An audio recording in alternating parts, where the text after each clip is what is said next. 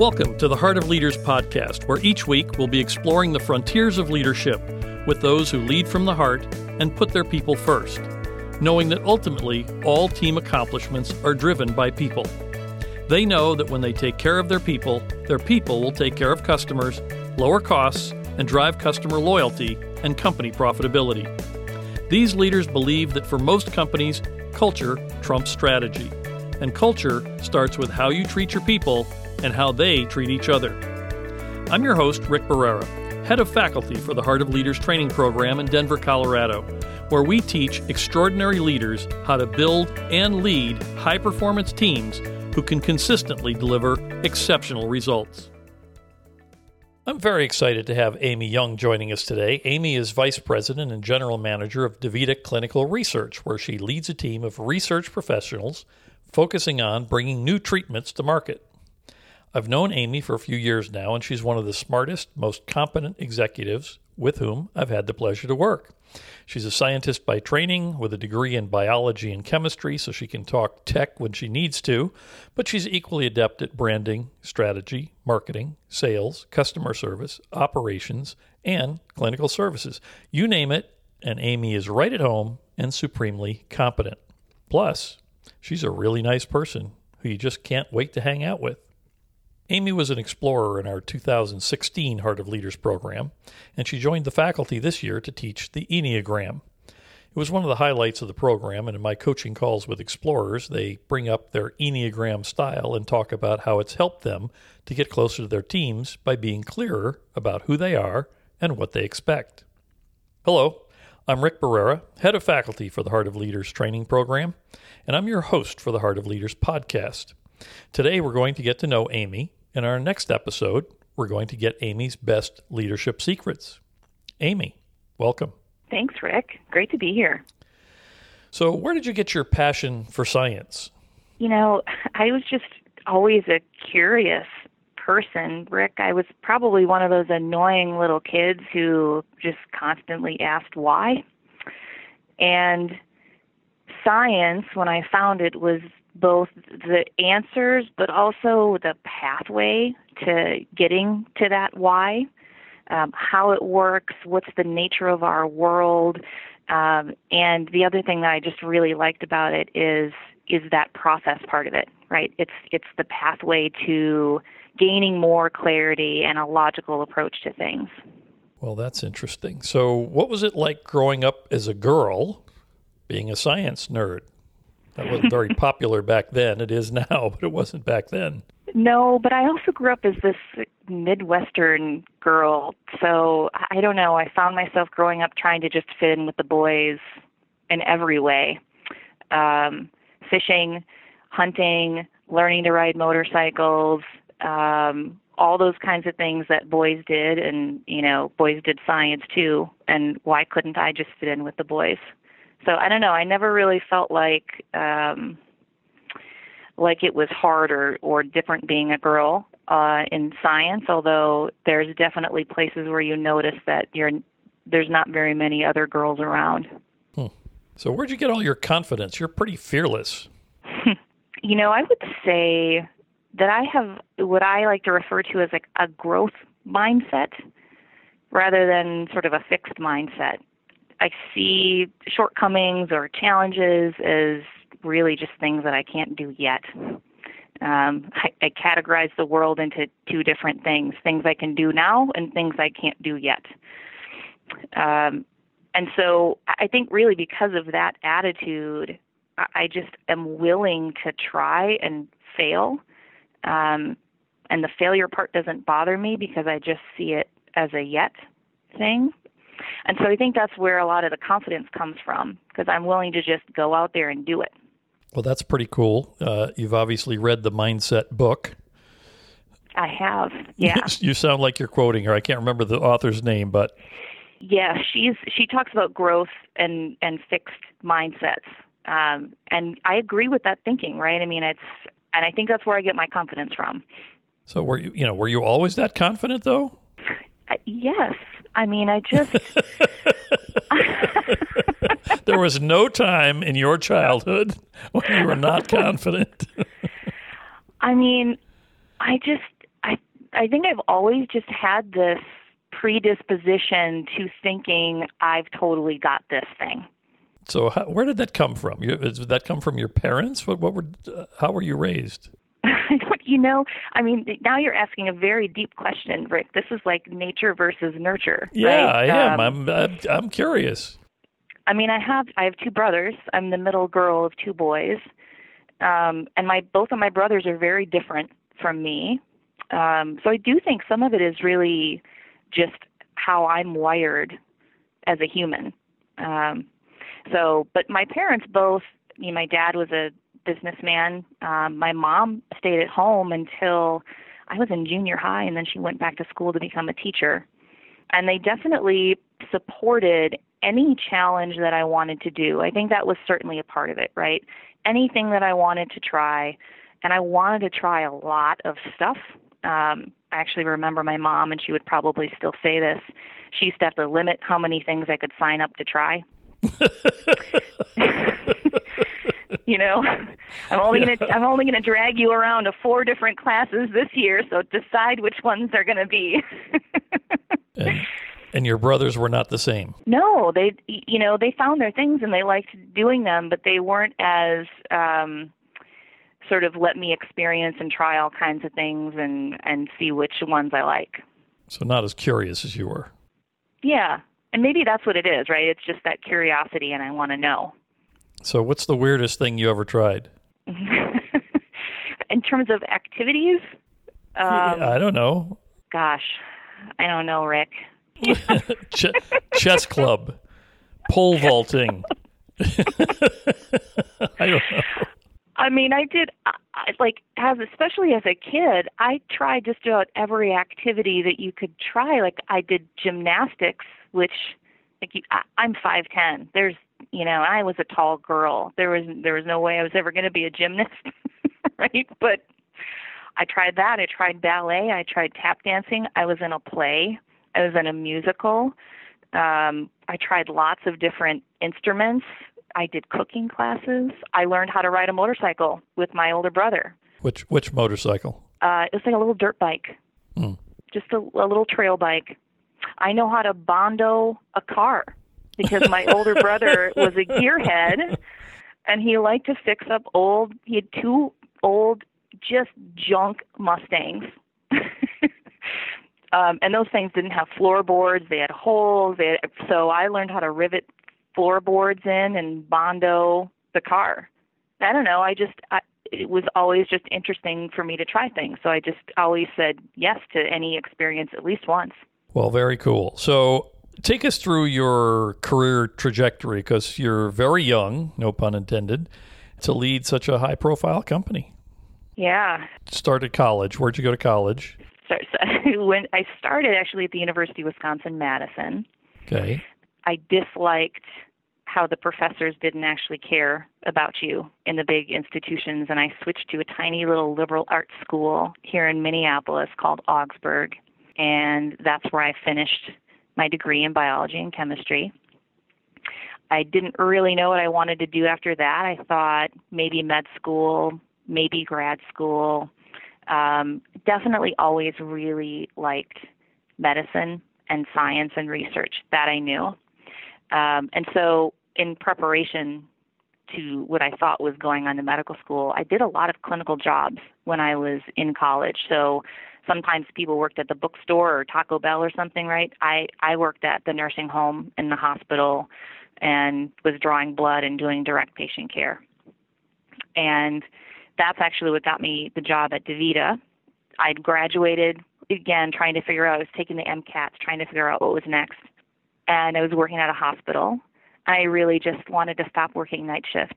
that was that was how I accidentally that was how I accidentally came to dialysis because they were not open at night and they were closed on Sundays and I thought that was really cool at the time. So and then I just completely fell in love with nephrology because it was this really cool intersection of biology and all the really complicated processes that go on when you understand how the kidney works or doesn't work. Um, I got really excited about that, and right away when they were training me, on dialysis, the trainer said, Hey, you've got this great science background. Why aren't you on our research team? Uh, and I said, Yeah, why am I not in your research team? And so I quickly moved into that role and just loved it right away. It was this really cool intersection of science and medicine. I didn't like the business part until later. So initially what drew me in was that that mixture of science and medicine and people. Tell our listeners what nephrology is.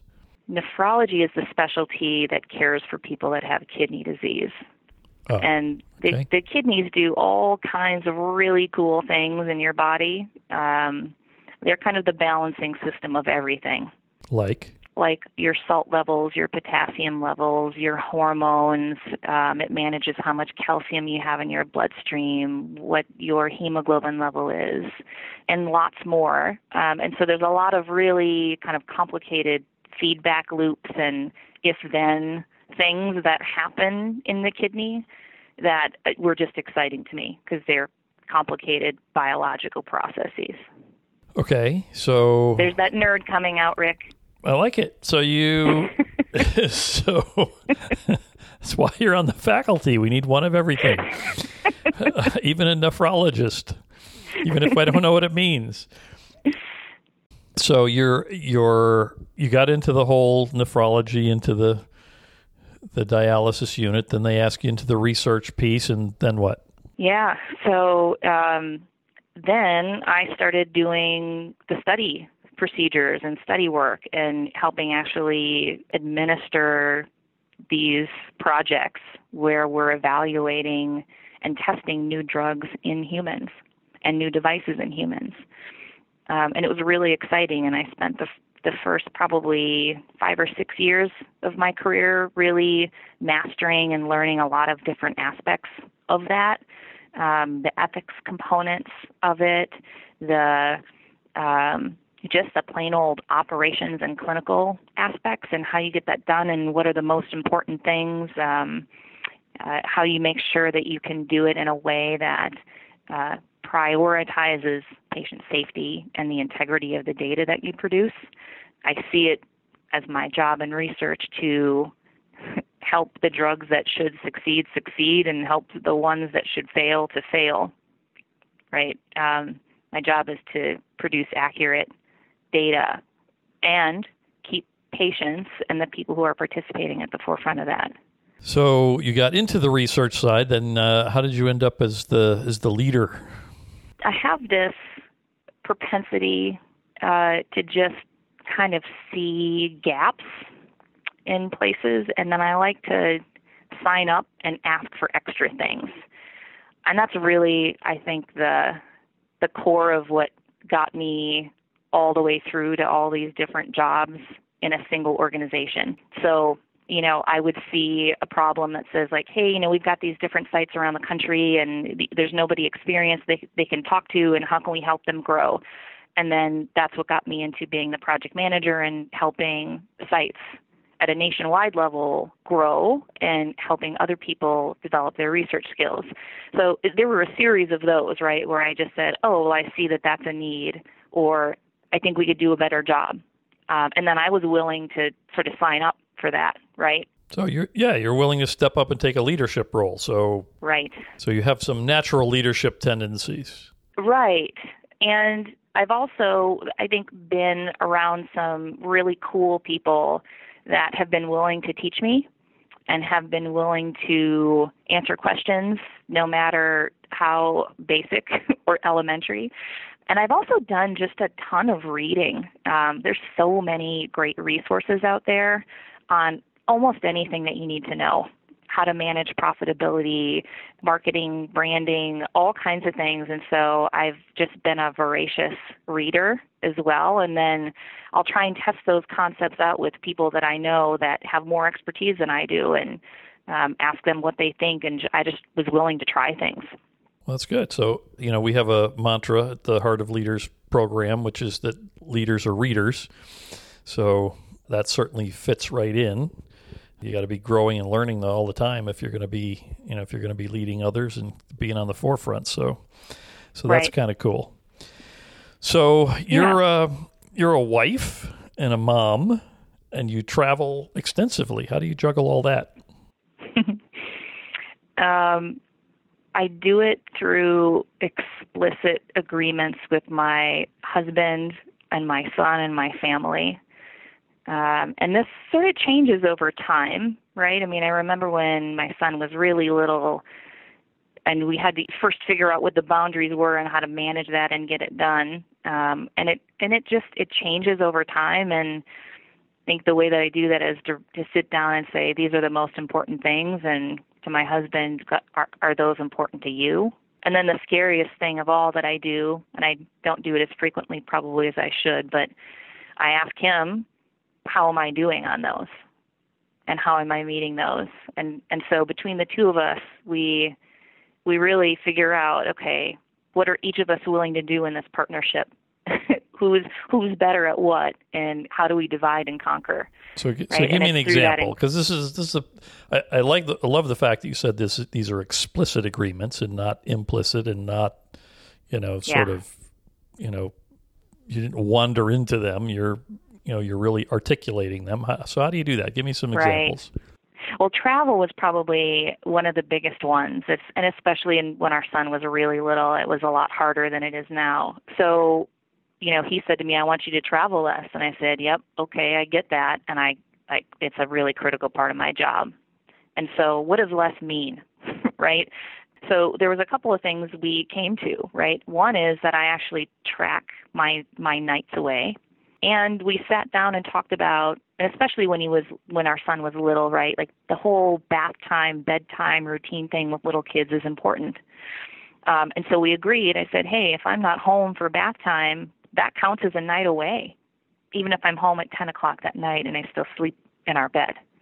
Right? I was not present for parent duty so that counts as a night away. And then we set a target of what percentage i would travel and then we looked at it and said, okay, does that still feel good? And are, are we all are all the needs still being met? And so coming to that explicit agreement and how we measure it and what's good and what isn't was I think what helped us get through it. so then obviously you have to be ruthlessly prioritizing at work in order to make sure that you're only traveling for the most critical things Right. wow well that's you've certainly done it well and i and your does your husband work also or is he full-time He's full time at home, which has been a really neat experience and a surprising one. This could probably be a podcast on its own. He and I definitely had lots of surprises. You know, I walked into that thinking that we were in a very modern and evolved society and that men staying home was like no big deal anymore.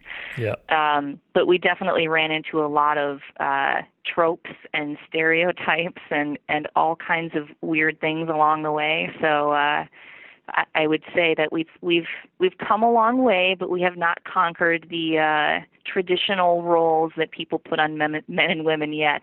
Yeah, that, that would be an interesting podcast. So Yeah. maybe if our listeners are interested, we'll we'll spin one off, and you and your husband can do it. I'll, I'll moderate. Right. so, what do you do for fun? Uh, I love music. Um, I love to hike. Uh, I'm always up for a good movie. What's the best movie you've seen recently? Well, uh, you know, I really loved Hidden Figures. I watched recently. That was such a window into history that I just it hadn't even occurred to me. I hadn't really even thought about it, and I thought they did such a nice job of showing how those women really influenced our journey to space. Yeah, there are a lot of hidden figures in every industry that we don't Mhm. realize and talk about. Rick Searfoss, our astronaut, talks about one of the hidden figures in his life, who, you know, a woman who probably saved his life every day, and he didn't even know she existed for most of his career. Mm. Pretty, pretty interesting stuff. So, what what are, what are your favorite kinds of movies? Are you a, a drama fan or I, actually like a lot of sci-fi. Um, shocking? I grew I grew up you know my dad was actually a Trekkie um so I grew up watching like every every Star Trek loved all the Star Wars st- stuff um Have you seen the and I newest love- one? Not yet. Um, we're going to go see that at the theater soon. And I love a good suspense movie. Um, do you remember? It's an old movie now, but did you ever see Usual Suspects? That's my favorite movie of all yes, time. right. Like I love that little Mhm. twist at the end and the suspense. Um, I love movies like that. Yeah, Harry Potter, Star Wars, and The Usual Suspects. Those are my big three. Yes. Yes, agreed. So you mentioned. No wonder we get along so well. right. So you're quite the musician too. What instruments do you play? um, well, is the question which instruments do I play well or which ones do I play? Uh, both. Let's just talk about both. The breadth is kind of amazing to me for a woman whose job it is to be a scientist and who travels extensively. um, well, piano was my first love and is is probably the, the the primary instrument. I started playing that when I was four years old, and my wonderful mother was my first piano teacher. Um, then it was flute, piccolo, xylophone. I had a brief stint with the oboe, but I'm not sure I'd really count that. I don't know if I could play it anymore. um, and then recently, I've been teaching myself to play guitar and bass guitar. So you can rock out. That's right. and you know the funny thing about the bass guitar, Rick, is it's it's the same story that I told you about leadership. Uh, we have a little band in my organization that we call the excluded criteria, and we have this. yep, a it had to be kind of nerdy. yeah. um, we have a guy who was a guitar major in college, and he was playing the bass only because nobody else knew how to play it. And I thought, oh my God, what a waste! Right? Like, This guy is like lead guitar material. Um, and so I said, well, I'm going to learn how to play the bass just so I can listen to him play lead guitar. And there then there you go. and there I go. And I started playing bass, and I actually really, really like it, and it's been a lot of fun. You fill in the gaps, and the team does better. That's right. So where do you find time for all of this? you just shuffle it all in, you know. Sometimes you don't spend a lot of time playing an instrument or doing something else, but you know, I think thinking about the things that you enjoy, like for me playing instruments is one of them. I don't see it as an extra. I see it as sort of essential to maintaining my own spiritual health. Right? And so um, it's just like anything else. Sometimes you go a long time without doing it, and then you get to the point where you say, oh, okay, now it's time to take a break and fit that in. But to me, it's about making sure that you have your priorities straight. Pretty amazing. So do you ever watch TV? Yes. What do you watch? On demand, so I can do it at my own. on my own time. You structured your Um, world so that it pretty well serves you. That's right. I am currently just enthralled with Game of Thrones. And even though I've watched the whole thing, I'm rewatching it um, because I loved it so much. And it's actually such a complicated storyline that I've I've actually picked up stuff I missed on watching it again. Well, I, I have yet to watch Game of Thrones, so I'm I'm odd man out on that one, but I'll have to jump in. So where did your passion for business come from? You know, it kind of developed along the way. I already told you from a career perspective, I started really with the sort of science and clinical aspects. And as I started to engage in more and more um, business kinds of roles and overseeing financial functions and other things, I, I think for me, the passion isn't necessarily about understanding how to talk about the GL with the accounting team or looking at the marketing strategy for the next year. I think to me the passion is about the big picture and really helping a team fulfill the mission and vision and that's where the passion for business comes because business to me is that's just a tool right there's there are tools in the toolbox to um, fulfilling a purposeful life and and making a difference and i can do that when I have business skills, right? Because I can make things happen. And so, what is it you feel like you're doing vision, vision and mission wise at DaVita? Yeah, we are shaping the future of medicine in the research team for sure.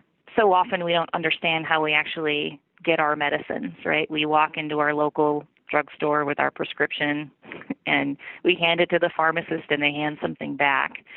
But if it weren't for the thousands of people who chose to volunteer and and be part of those clinical trials, we wouldn't have those new treatments. Yeah, they're they're guinea pigs. You're you're sticking them with drugs, right? They're you're... they are choosing to participate, Rick. no, I get that, but I mean, you know, they in essence that's what they're volunteering to do. They're you know, they're taking drugs which you know may or may not necessarily be good for them and yeah.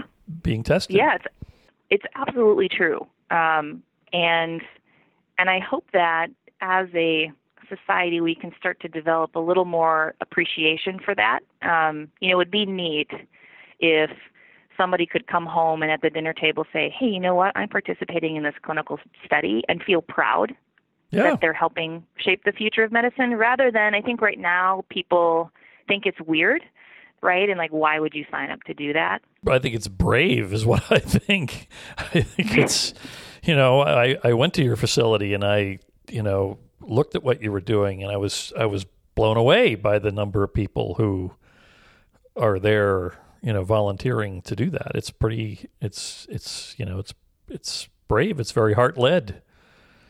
It is, and you know, we have some really neat stories from participants. Um, one guy had been a general contractor his whole career. He'd made a, a good living. He had kidney disease. He was participating in studies with us. And for those that don't know, you usually get paid sort of a stipend, right, for travel and time expenses for participating in a study. And this gentleman, I'll never forget, sat down and told me that he was giving away all of the money that he earned from doing studies because he wanted to pay it forward, right? He said, had other people not done this, I wouldn't have the treatments and therapies that I have today when I come in for dialysis. Wow, that's amazing. It's really cool, isn't it? It is. It's all about love. Yeah. So tell us about your experience as an explorer in the Heart of Leaders program. We we call our participants explorers because we're all exploring the potential of heart-led leadership. So tell us about your experience there. Yeah, I think um, I think there's a couple of things that stand out for me in terms of my experience as an explorer. One is I found it really enriching to be in a group of people from very diverse industries.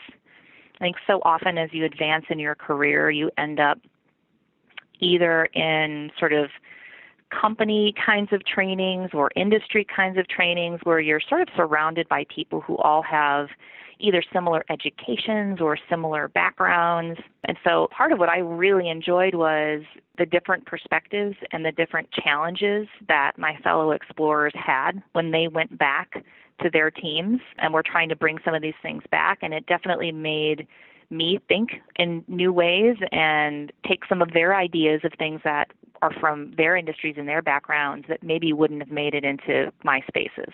That was one really cool thing. And then the other thing I think is really neat is just a combination of experiential learning and sort of didactics and lectures and reading. And there's just nothing that can replace that being in a place, having an experience, whether it's in nature, whether it's some kind of designed experience, right? But those are the things that help you say, oh, here, here's the nugget that I'm going to take away from from that class, from that moment.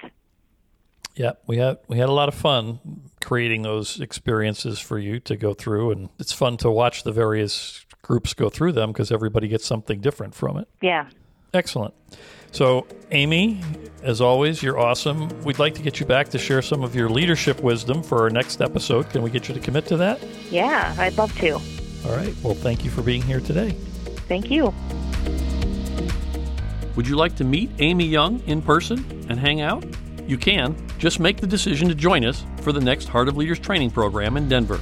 Call us right now at 858 248 3162 or go to heartofleaderspodcast.com. We believe that Heart of Leaders is a movement started by boomers, accelerated by Gen Xers, and demanded by millennials. To learn more, find us online at heartofleaderspodcast.com, where we blog, post articles, and book reviews and respond to your questions. We invite you to join the conversation.